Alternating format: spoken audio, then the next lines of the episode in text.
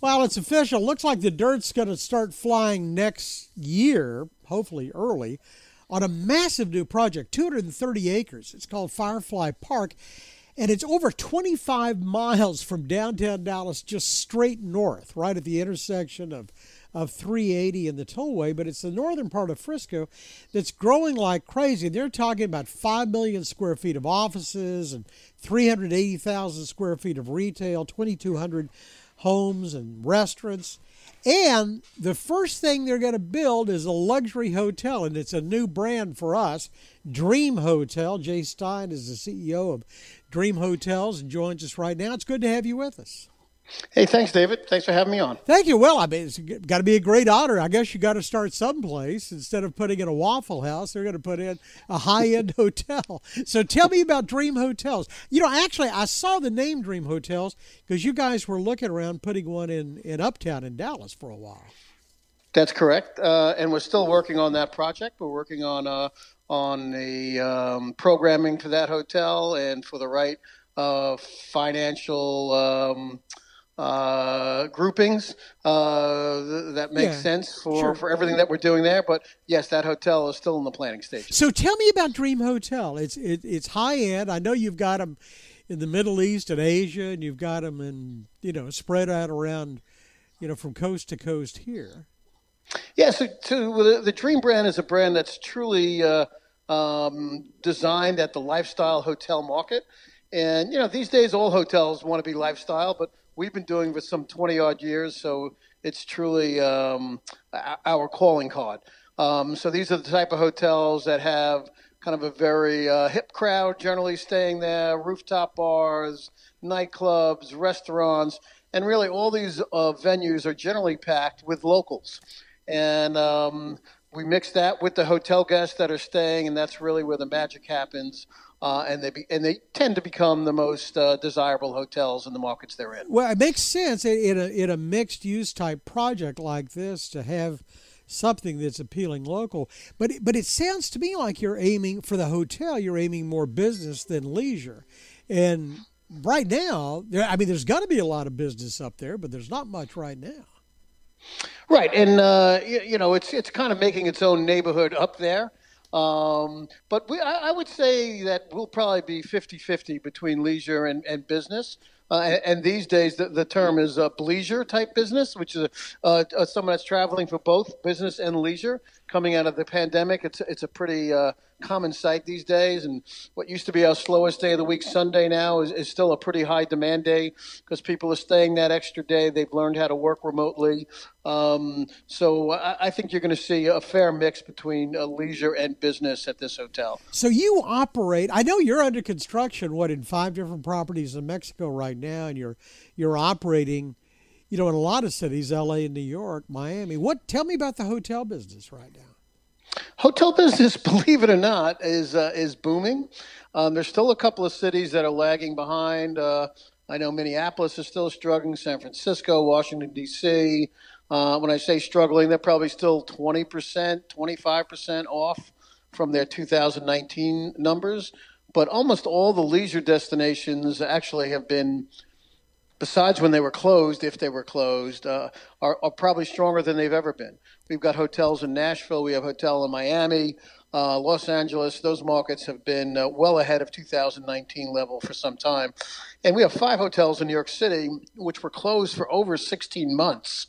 Um, and once they reopened, uh, just about a year ago uh, from from now, um, they've all started to move quite well. They were a little slow in the winter, which is typical for New York. And when Omicron was at its height, they certainly were uh, going back down again. Um, but by the time we got into uh, March and now April and May, we're ahead of uh, 2019 levels here in the New York City hotel market.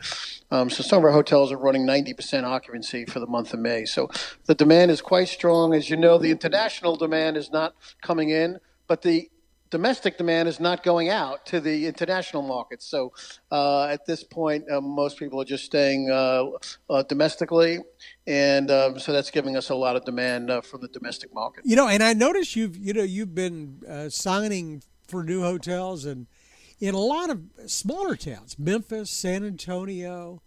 Uh, Oklahoma City? Yeah, Oklahoma City. Tell me about that market. Is that a business market or is that the bleisure market? Yeah, so everything is the bleisure market these days. As I said, with COVID, people have learned that they could work remotely and come in the office a few days and be outside. And be outside means you could be anywhere. Um, got access to Wi-Fi, and uh, people are able to work. But you know, we're like we've been doing these lifestyle hotels for almost 25 years at this point. So uh, you know, we're one of the ones that started where where it was. So it was New York, it was San Francisco, it was L.A., it was Miami. Um, you started seeing, you know, in Boston and Washington, and really on the coast. Um, but we knew there was some great opportunity in, in Middle America. So w- when we signed Nashville, uh, must be four years ago, five years ago, when we signed it, we opened it in 2019. Uh, we knew very clearly there was a great demand uh, in, in, that part of the country. Um, and we're now starting to bring uh, some of our lifestyle brands to those markets that you just mentioned. Um, and you know, as long as there's enough people in the market to uh, to want to fill the restaurants and the bars, and you know, once you get above five hundred thousand million people in, in, that range, there's there's plenty of opportunity, and they all have great restaurants. Right. So to finally give them, you know, some great, real strong lifestyle hotels uh, makes perfect sense, and um, we know there's a great opportunity for a lot of markets within the U.S. for us still to come to. You know, Atlanta's probably a good stopping point for for a question I wanted to ask. So so you can see and and it's a you know admittedly hot market right now, but you opened it before COVID and now you're building hotels post COVID. Are you building the same hotel that you built post COVID? I mean, pre COVID, post COVID? Have you made any changes? You know, I, I would say honestly to you, no, we really are not seeing any real changes um, some of the things we were already doing, like contactless check-in, this is something that we were working on and starting to introduce to our hotels before COVID. It certainly made sense during COVID, and it's going to make a lot of sense after COVID. If I'm sitting on a plane and I could check into the hotel I'm going to on the Wi-Fi on the plane, on my phone or laptop, and my phone t- turns into my room key, and I just walk in with my rolling suitcase, go right to my room, and uh, my phone opens the door. Uh, that you know, to me, that's that's a great way to travel. So. Yeah. All that made sense beforehand, and uh, but but to the real question, are they being designed differently? Are they being programmed differently? We always tried to garner as much outdoor space, even in cities where there's strong winters um, to take advantage uh, as much as we can, whether it's rooftops or sidewalk cafes or pools or whatever, was always strong for our our market, and it continues to be, and even more so coming out of COVID. But no, I think the you know the question: uh, Are we really changing dramatically? I, I would say no. What, about labor? I, right now, there's a real shortage of labor. I, I I don't know if it's still going to be like that when you guys are open in 2026, but assume it is. Are you can you design in something that is less labor intensive in a hotel? Yeah, so uh, look, it is a problem. It was a problem in, in a number of markets uh, even before COVID. It's it's now a problem in every market. Um, uh, now, uh, while we're still in COVID and hopefully post COVID at some point, and I think it's going to be with us for a long time. I asked the question uh, to my industry in different panels that I am that I'm on: uh, Is it possible that the American um, mindset of of work uh, for the line type employee is it moving more to where the mindset has been in Europe in the last uh, uh, 75 years, and is that now becoming, you know, uh, looking for more of a work ba- work live type balance? And um, I, I think uh, we are going to need to change, and we're going to need to morph to that. Uh, rates are going to go up in hotels as, as um, salaries are going to go up. Um, I think inflation, though it's come to the leisure markets, it hasn't really come to the urban markets for the hotel rooms uh, and I think it will. And what you used to pay two fifty a night, you'll pay three fifty a night. And yeah, at first you'll go, wow, it went up a lot. But just like your burger was twelve fifty yeah. in the restaurant you like, now it's seventeen, and uh, you say, wow, it went up a lot, but then you're paying it. So. Uh, I think uh, prices will go up, and uh, we'll pay more for labor, and we'll get the positions filled, and uh, the market will determine uh, but hotels aren't going away. They've been around for over yeah. 5,000 years and uh, uh, they're going to be here. So we'll figure it out. You know, I've seen robotic bartenders that have been rolled out, even on, um, on uh, cruise ships. And I don't know if there can be, and I know there's sort of Roombas that can sweep carpets and that sort of thing. I was just wondering if that had come to your industry. It has. Uh, we have robots in our hotel uh, in LA, and we're looking to introduce in Nashville. They deliver uh, items to the rooms, whether it's room service or extra towels or uh, a note that came delivered for somebody. And the guests love it. Uh, I've experienced it myself, not knowing it was going to be a robot when I opened the door, and uh, they work great. And um, so, yeah, they, these are some of the early uh, aspects in our industry, but I think you'll even see it uh, in the room. And, and, I'm sure you're hearing that now hotel companies are only offering uh, to clean your room upon checkout unless you stay more than three nights. So things like that are also changing. And, um, you know, just like the airlines look ways to squeeze out every possible opportunity to make it more profitable.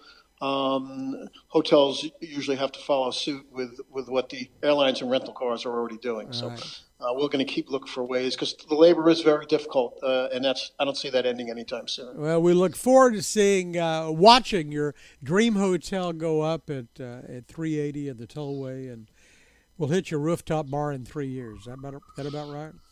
Yeah, we're, we're thrilled to be in Frisco. We looked at that market a number of years ago. We understood why it was so important, important, and uh, the great balance between people living there and working there as well uh, the demand for great restaurants. You have them already there, uh, and nightlife operations. So uh, it's a natural. And I don't think we have too many great lifestyle hotels yet in the market. Um, so I think uh, we'll be uh, welcome there quite quickly, and um, we're very excited to be in Frisco. Jay Stein is the CEO of Dream Hotel Group. Enjoyed spending some time with you. Thank you very much, sir. Thank you, David. Appreciate the time. Thanks. For more of a conversation, go to krld.com slash CEO. I'm David Johnson, News Radio 1080 KRLD.